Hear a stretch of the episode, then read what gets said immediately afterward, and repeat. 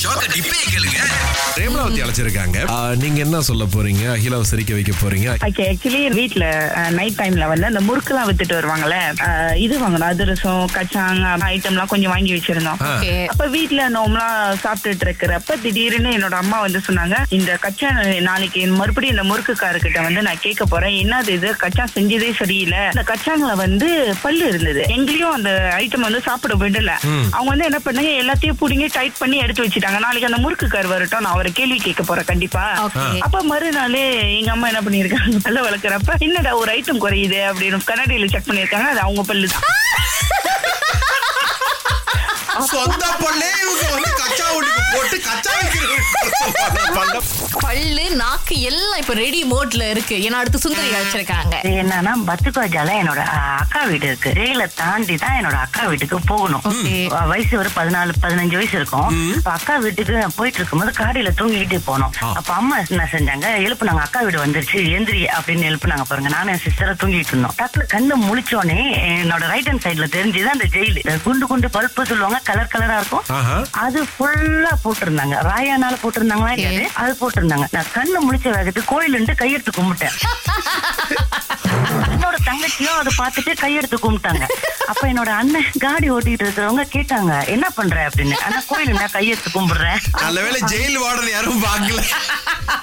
மலேசியால இங்க ஒரு பார்க்கிங்க பார்த்துட்டு நெஞ்சு வெளியே வந்திருக்கோம். ஏன்னா இன்னொரு காருக்கும் இன்னொரு காருக்கும் மூணே மூணு மில்லி மீட்டர் தான் வந்து கேப் சுரேஷ் மனசாட்சியோட பேசுங்க சுரேஷ். அது மூணு மில்லி லிட்டர் கூட இல்ல போல இருக்கு. அது அதை விட இன்னும் குறைவா இருக்கு. எப்படின்னா ஒண்ணு ரெண்டு இல்ல தெரியுமா? ஒரு பதினஞ்சு இருபது காடி வரிசையா ஒவ்வொரு காடியும் அந்த கேப்ல தான். எப்படின்னா கதவை திறக்கிறதுக்கு வாய்ப்பே இல்லங்க. வீடியோ எடுத்து என்ன சொன்னா கண்டிப்பா இவங்க போனட் வழியா பூந்து வெளியாவாங்க வெளியாகும் போது எக்ஸோஸ்ல வந்துரும் போல இருக்கு உடம்பு அப்படின்னு. பட் இதெல்லாம் ஒரு தனி திறமைங்க. இதெல்லாம் எப்படி பண்றாங்கன்னு எனக்கு புரியல. போங்க. ஒரு காடியை லேசா முன்னுக்கு போய் ஒரு குழு குழுக்குன்னா பக்கத்து காடியில அடிபட்டுரும்.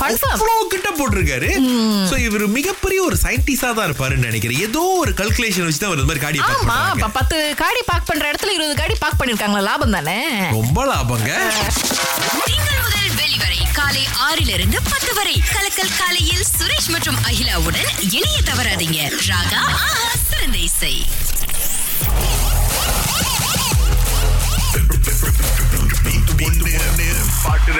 கேளுங்க நூறு ரிங்கெட் இருக்கு.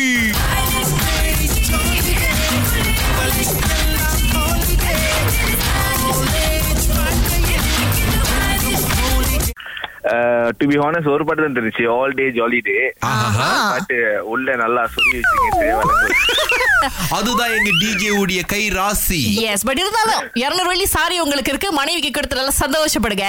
கண்டிப்பா கண்டிப்பா. ஓகே அடுத்து மணி வந்திருக்கிறாரு. பாஸ் உங்களுக்கு பதில் தெரியுமா? ஒரே ஒரு பாட்டு தான் நான் என்ன? பாட்டு? அதான் ஹாலிடேன்னு இருங்க. ஜாலி ஹாலிடே என்னென்ன விளங்குனுச்சு நீங்க?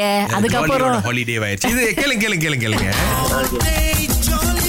எஸ் இதுவும் யுவன் சங்கர் ராஜா பாட்டு தான். அடுத்து ஆமா. வரப்போறது அது உள்ளுக்கு ஒளிஞ்சுகிட்டு இருந்தது.